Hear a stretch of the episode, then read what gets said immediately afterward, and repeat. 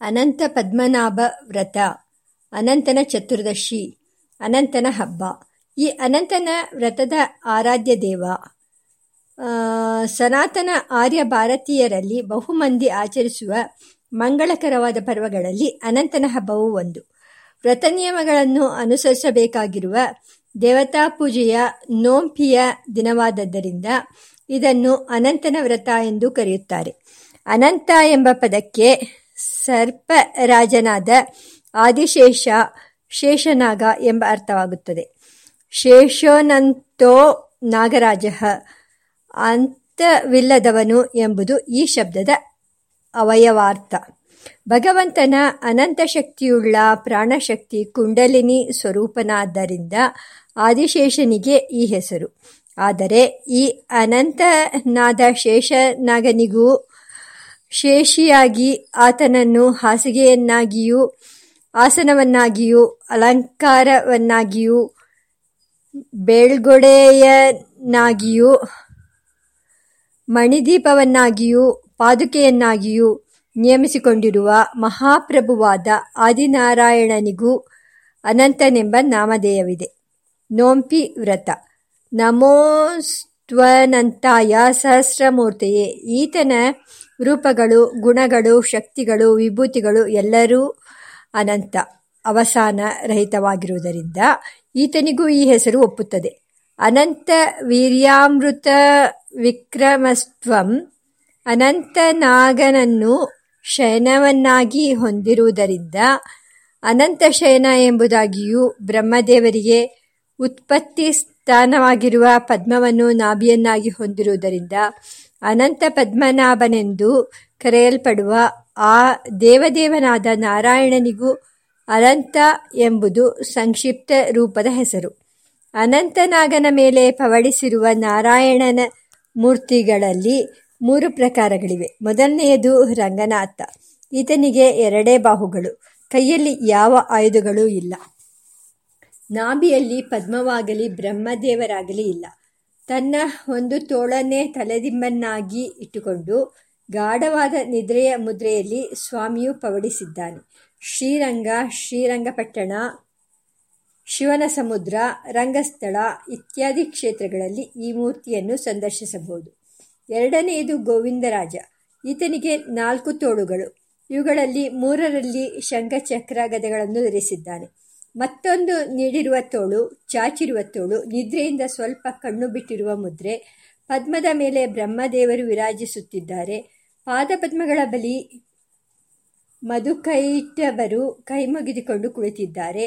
ತಿರುಮಲೈ ತಿರುಪತಿ ಬೆಟ್ಟದ ಬುಡದಲ್ಲಿರುವ ಗೋವಿಂದರಾಜ ಪಟ್ಟಣದಲ್ಲಿಯೂ ಶ್ರೀ ಚಿದಂಬರ ಕ್ಷೇತ್ರದ ಶ್ರೀ ನಟರಾಜ ದೇವರ ಎದುರಿಗಿರುವ ಸನ್ನಿಧಿಯಲ್ಲಿ ಅದೇ ದೇವಾಲಯದಲ್ಲೂ ಮತ್ತು ಬೆಂಗಳೂರು ಜಿಲ್ಲೆಯ ಚಿಕ್ಕ ತಿರುಪತಿ ಕ್ಷೇತ್ರದ ಬಳಿ ಇರುವ ಕಲ್ಕುಂಟೆ ಕ್ಷೇತ್ರದಲ್ಲೂ ಈ ಗೋವಿಂದರಾಜನನ್ನು ದರ್ಶನ ಮಾಡಬಹುದು. ಮೂರನೆಯದು ಅನಂತ ಪದ್ಮನಾಭ ಮೂರ್ತಿ. ಈ ದೇವರಿಗೆ ಎರಡು ಬಾಹುಗಳು. ಅವುಗಳಲ್ಲಿ ಮೇಲಿರುವ ಎಡಗೈಯಲ್ಲಿ ಕೆಳಮುಖವಾದ ಒಂದು ಕಮಲವನ್ನು ಕಂಠದ ನೇರಕ್ಕೆ ಹಿಡಿದುಕೊಂಡಿದ್ದಾನೆ. ಕೆಳಗೆ ಚಾಚಿರುವ ಬಲಗೈಯಿಂದ ಶಿವಲಿಂಗವನ್ನು ಮುಚ್ಚಿಕೊಂಡಂತೆ ಕಾಣುತ್ತದೆ. ಹತ್ತಿರದಲ್ಲಿ ತನಗೆ ಸುಪ್ರಭಾತವನ್ನು ಬಯಸುತ್ತಿರುವ ಋಷಿಗಳನ್ನು ಮತ್ತು ದೇವತೆಗಳನ್ನು ತನ್ನ ಯೋಗ ನಿದ್ರೆಯಿಂದ ಎಚ್ಚರಗೊಂಡಿರುವ ವಿಶಾಲವಾದ ಕಣ್ಣುಗಳಿಂದ ಅನುಗ್ರಹಿಸುತ್ತಿರುವ ಭಂಗಿಯಲ್ಲಿ ಸ್ವಾಮಿಯು ವಿರಾಜಿಸುತ್ತಿದ್ದಾರೆ. ಯೋಗ ನಿದ್ರಾಂತ ವಿಷದೈಹಿ ಪಾವನೈರವಲೋಕನೈಹಿ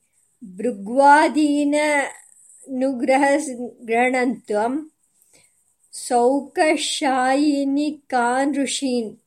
ನಾಭಿಪದ್ಮದಲ್ಲಿ ಪದ್ಮಾಸನದಲ್ಲಿ ಚಕು ಚತುರ್ಮುಖ ಬ್ರಹ್ಮನು ಬೆಳಗುತ್ತಿದ್ದಾನೆ. ಈ ಮೂರ್ತಿಯನ್ನು ತಿರುವನಂತಪುರದಲ್ಲಿ ಸಂದರ್ಶಿಸಬಹುದು. ಜ್ಞಾನ ಶ್ಲೋಕವು ಈ ಕೆಳಗಿನಂತಿದೆ.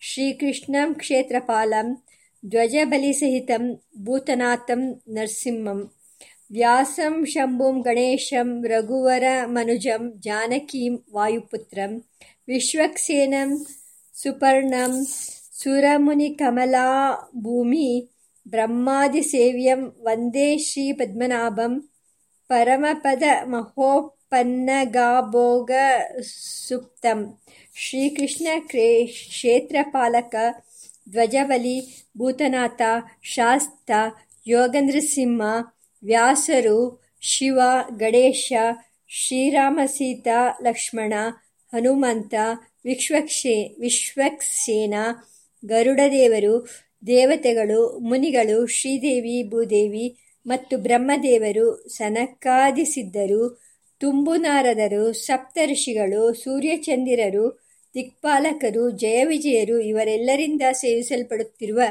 ಅನಂತಶೇಷನಾಗನ ಮೇಲೆ ಪರ, ಪವಡಿಸಿರುವ ಪರಮಪದನಾಥನಾದ ಪದ್ಮನಾಭನನ್ನು ನಮಸ್ಕರಿಸುತ್ತೇನೆ. ಇವು ಮೂರು ಶೇಷನಾಗ ಅನಂತನೆಂಬ ಶಯನದಲ್ಲಿ ಪವಡಿಸಿರುವ ಅನಂತ ಮೂರ್ತಿಗಳೇ ಆಗಿರುವುದರಿಂದ ಅನಂತನ ವ್ರತದಲ್ಲಿ ಧ್ಯಾನಿಸಿ ಪೂಜಿಸಲ್ಪಡಬೇಕಾದ ಮೂರ್ತಿ ಯಾವುದು ಎಂದರೆ ಮೂರನೆಯದಾದ ಅನಂತ ಪದ್ಮನಾಭ ಮೂರ್ತಿ.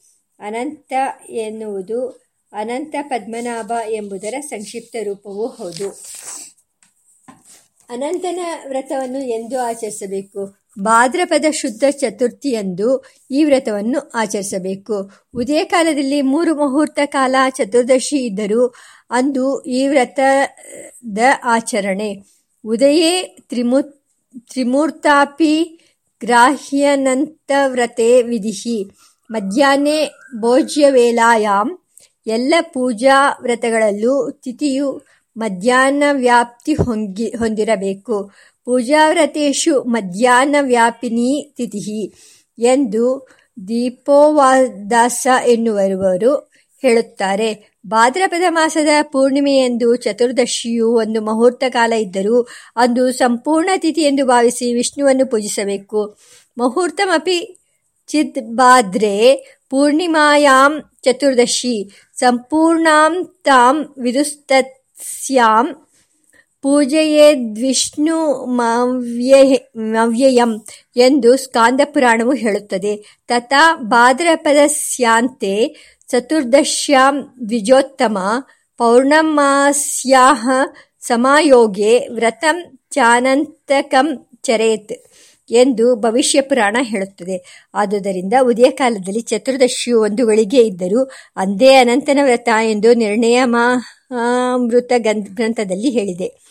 ಆದರೆ ಸಂದಿಗ್ಧೇಶ್ವೇಕವಾಕ್ಯತ್ವಾತ್ ಎಂಬ ನ್ಯಾಯದಂತೆ ಪೂರ್ವದಲ್ಲಿ ಅಥವಾ ಪರದಲ್ಲಿ ಮಧ್ಯಾಹ್ನ ವ್ಯಾಪಿನಿಯಾಗಿರುವ ಚತುರ್ದಶಿ ತಿಥಿಯಂದೇ ಅನಂತನ ವ್ರತದ ಆಚರಣೆ ಎಂದು ನಿರ್ಣಯ ಸಿಂಧು ಗ್ರಂಥದಲ್ಲಿ ತೀರ್ಮಾನವನ್ನು ಹೇಳಿದೆ. ವ್ರತವನ್ನು ಹೇಗೆ ಆಚರಿಸಬೇಕು? ಸ್ನಾನ ನಿತ್ಯ ಕರ್ಮಗಳ ನಂತರ ಆಚಮನ ಅನಂತ ವ್ರತವನ್ನು ಆಚರಿಸಲು ಸಂಕಲ್ಪ. ಅನಂತಾಂಗ ಅನಂತ ವ್ರತಾಂಗವಾಗಿ ಯಮುನಾ ಪೂಜೆ ಮಾಡಲು ಸಂಕಲ್ಪ. ಯಾವುದಾದರೂ ನದಿ, ಕೆರೆ, ಕೊಳ ಅಥವಾ ಬಾವಿಯ ಬಳಿಯಲ್ಲಿ ಈ ಯಮುನಾ ಪೂಜೆಯನ್ನು ಮಾಡಬೇಕು. ಲೋಕಪಾಲಾಸ್ತುತಾಂ ದೇವೀಂ ಇಂದ್ರನೀಲ ಸಮಪ್ರಭಾಂ ಯಮುನೆ ತ್ವಾಮಹಂ ಧ್ಯಾಯೇ ಸರ್ವಕಾಮಾರ್ಥಸಿದ್ಧಯೇ ಕ್ಷೀರೋದಾರ್ಣವಸಂಭೂತೆ ಕ್ಷೀರವರ್ಣೋಪಶೋಭಿತೆ ಪ್ರಸನ್ನ ಭವಮೇ ದೇವಿ ಯಮುನೆ ತೇ ನಮೋ ನಮಃ. ಹಾಗೆಯೇ ಸೂರ್ಯಪಾದಾಬ್ಜ ಸಂಭೂತೆಯಾದ ತುಂಗೆಯನ್ನು, ಗರುಡಾಸನ ಸಂಭೂತೆಯಾದ ಭದ್ರೆಯನ್ನು, ಕೃಷ್ಣವರ್ಣೆಯಾದ ಕೃಷ್ಣವೇಣಿಯನ್ನು, ನಂದಿಪಾದೆ, ಭೀಮರತಿ, ಗೋದಾವರಿ ನದಿ ದೇವತೆಗಳನ್ನು, ಗಂಗಾದೇವಿಯನ್ನು ಯಮುನಾ ಪೂಜೆಯ ಅಂಗವಾಗಿ ಪೂಜಿಸಬೇಕು. ಯಮುನಾದೇವಿಯನ್ನು ಪುಷ್ಪಗಳಿಂದ ಪೂಜಿಸಬೇಕು. ಆಕೆಗೆ ಅಂಗಪೂಜೆಯನ್ನು, ನಾಮಪೂಜೆಯನ್ನು ಅಷ್ಟೋತ್ತರ ಶತನಾಮ ಪೂಜೆಯನ್ನು ಮಾಡಿ ಉತ್ತರಾರಾಧನೆಯನ್ನೇ ಮಾಡಬೇಕು. ಧೂಪದೀಪ ಇತ್ಯಾದಿ ಸರ್ವೋಪಚಾರ ಪೂಜೆಗಳನ್ನು ಸಲ್ಲಿಸಬೇಕು. ವಿಗಾಹೆ ಯಾಮುನಂ ತೀರ್ಥಂ ಸಾಧು ಬೃಂದಾವನೆ ಸ್ಥಿತಂ. ನಿರಸ್ತಜಿಂಫ್ಯಂಗಸ್ಪರ್ಶೆ ಯತ್ರ ಕೃಷ್ಣ ಕೃತಾದರಹ ಎಂದು ಯಮುನಾ ತೀರ್ಥವನ್ನು ಸ್ತುತಿಸಬೇಕು. ಸೂರ್ಯನ ಸುಪುತ್ರಿಯು ಯಮಧರ್ಮರಾಜನ ಸೋದರಿಯು ಪದ್ಮನಾಭ ಶ್ರೀಕೃಷ್ಣನಿಗೆ ಅತ್ಯಂತ ಪ್ರೀತಿಪಾತ್ರಳು ಆದ ಯಮುನಾ ದೀ ದೇವಿಗೆ ಪೂಜೆ ಮಾಡಿದ ತೀರ್ಥ ತುಂಬಿದ ಕಲಶವನ್ನು ಮಂಗಳವಾದ್ಯ ಸಹಿತ ಮನೆಗೆ ತೆಗೆದುಕೊಂಡು ಹೋಗಿ ಆ ತೀರ್ಥವನ್ನು ಅನಂತದೇವನ ಪೂಜಾರ್ಥ ಕಲಶಕ್ಕೆ ಭಕ್ತಿಯಿಂದ ಸೇರಿಸಿ ಅದರ ಮೇಲೆ ದರ್ಭಗ್ರಂಥಿ, ವಸ್ತ್ರ, ನಾರಿಕೇಳ, ತೆಂಗಿನಕಾಯಿ, ಪುಷ್ಪಾದಿ ಅಲಂಕಾರಗಳನ್ನು ಮಾಡಬೇಕು. ಆ ದರ್ಭದ ಗ್ರಂಥಿಯು ಸರ್ಪದ ಏಳು ಹೆಡೆಗಳ ಆಕಾರವನ್ನು ಹೊಂದಿರಬೇಕು. ಅನಂತ ಪದ್ಮನಾಭನ ಪೂಜೆ. ಅನಂತ ಪದ್ಮನಾಭನಿಗೆ ಹದಿನಾಲ್ಕು ಎಂಬುದು ಪ್ರಿಯವಾದ ನಿಯತವಾದ ಸಂಖ್ಯೆ. ಆತನ ಪೂಜೆಯ ತಿಥಿ ಚತುರ್ಥಿ ಹದಿನಾಲ್ಕು.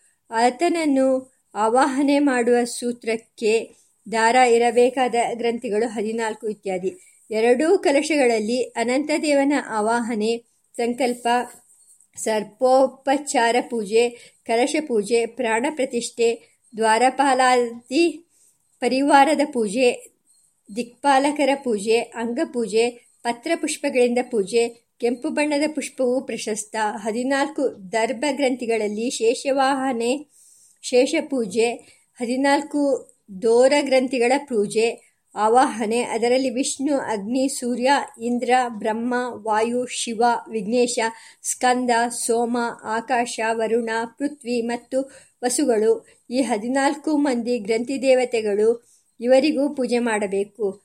ಅನಂತನ ನಾಮಾವಳಿಗಳಿಂದ ಮತ್ತು ಅಷ್ಟೋತ್ತರ ನಾನ ಶತನಾಮಾವಳಿಗಳಿಂದ ಪೂಜೆಯನ್ನು ಮಾಡಬೇಕು. ಅನಂತ ಪದ್ಮನಾಭನನ್ನು ಕುಂಭಗಳಲ್ಲಿ ಮಾತ್ರವಲ್ಲದೆ ಮಂಡಲದಲ್ಲಿ ಮೂರ್ತಿಯಲ್ಲಿ ಬಿಂಬ ಮತ್ತು ಚಿತ್ರಪಟದಲ್ಲೂ ಪೂಜಿಸಬಹುದು. ಆತನನ್ನು ಮೇಲೆ ಹೇಳಿರುವಂತೆ ತಿರುವನಂತಪುರದಲ್ಲಿರುವ ರೂಪದಲ್ಲೂ ಧ್ಯಾನಿಸಿ ಪೂಜಿಸಬಹುದು. ಅಥವಾ ಕ್ಷೀರಸಾಗರದಲ್ಲಿ ಏಳು ಹೆಡೆಗಳುಳ್ಳ ಆದಿಶೇಷನ ಮೇಲೆ ಪವಡಿಸಿ ಚತುರ್ಭುಜನಾಗಿ ದಕ್ಷಿಣ ಕರದಲ್ಲಿ ಪದ್ಮವನ್ನು, ಅದರ ಕೆಳಗಿನ ಕರದಲ್ಲಿ ಶಂಖವನ್ನು, ಮೇಲುಗಡೆ ಎಡುಕೈಯಲ್ಲಿ ಎಡಗೈಯಲ್ಲಿ ಚಕ್ರವನ್ನು, ಅದರ ಕೆಳಗಡೆ ಕರದಲ್ಲಿ ಗದೆಯನ್ನು ಹಿಡಿದುಕೊಂಡು ಶ್ರೀ ಭೂನಿರಾದೇವಿಯರಿಂದಲೂ, ಗರುಡನೆ ಮುಂತಾದ ಕಿಂಕರರಿಂದಲೂ ಸೇವಿತನಾಗಿ, ದೇವತೆಗಳಿಂದಲೂ, ಸನಕಾದಿ ಮುನಿಗಳಿಂದಲೂ, ಭೃಗುವೆ ಮುಂತಾದ ಸಪ್ತರ್ಷಿಗಳಿಂದಲೂ ಸೇವಿತನಾಗಿರುವ ರೂಪದಲ್ಲಿ ಧ್ಯಾನಿಸಿ ಪೂಜಿಸಬಹುದು. ಧ್ಯಾನ ಶ್ಲೋಕವು ಹೀಗಿದೆ. ಕೃತ್ವ ದರ್ಭಮಯಂ ದೇವಂ ವಾರಾಂ ದಿದಿ ಸಮಪ್ರಭಂ ಪಣಸಪ್ತಾನ್ವಿತೆ ಸರ್ಪೆ ಪಿಂಗಳಾಕ್ಷಂ ಚತುರ್ಭುಜಂ ಚಕ್ರಂ ಗದಾಂ ತಸ್ಯಾಪ್ಯದಕರೆ ಶಂಖಮೂರ್ಧ್ವಕರೆ ವಾಮೆ ಪದ್ಮಂ ತಸ್ಯಾಪ್ಯದಕರೆ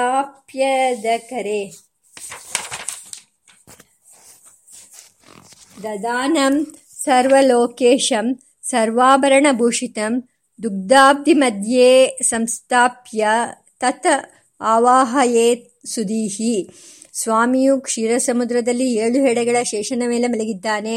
ಶಾವಲವರ್ಣ, ನಾಲ್ಕು ಭುಜಗಳು, ಶಂಖಚಕ್ರಾದಿ ಪಂಚಾಯತಗಳು ಗರುಡ, ವಿಶ್ವಕ್ಸೇನ ಮುಂತಾದವರ ಸೇವೆ.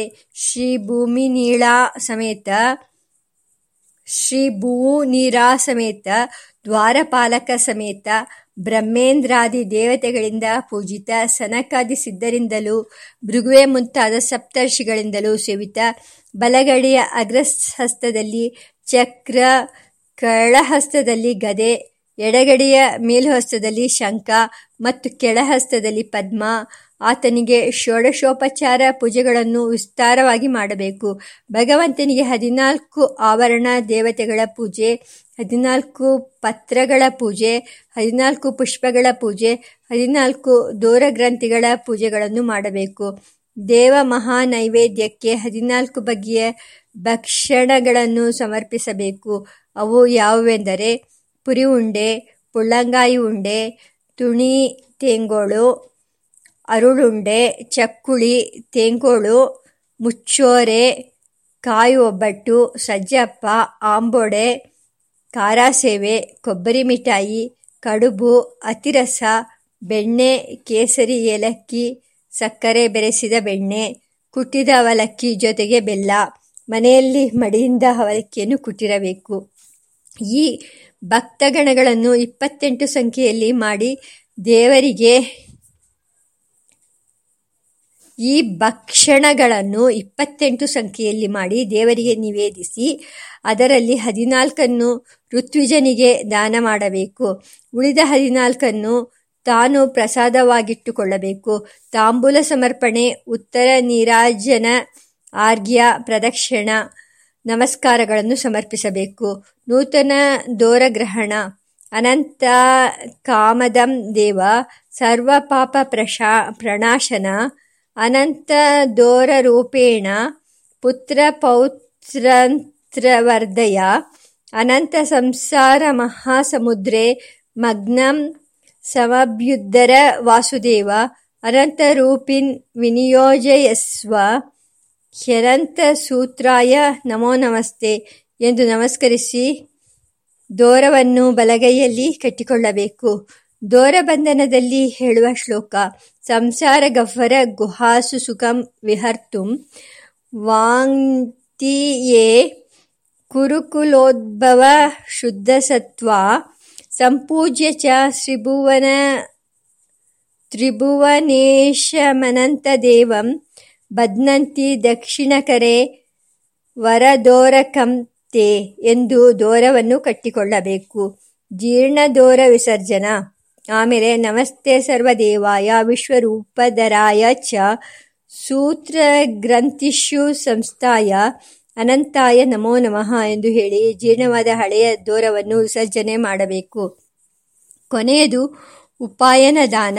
ಅವಹನೇಯ ಕಲಶ, ವಸ್ತ್ರ, ದಕ್ಷಿಣೆ, ದೇವರಿಗೆ ನಿವೇದನೆ ಮಾಡಿದ ಭಕ್ಷಣದ ಅರ್ಧ ಭಾಗ ಇವುಗಳನ್ನು ಶ್ರೋತ್ರಿಯರಿಗೆ ಸ್ನಾನ ಮಾಡಬೇಕು. ಗೃಹ ಗೃ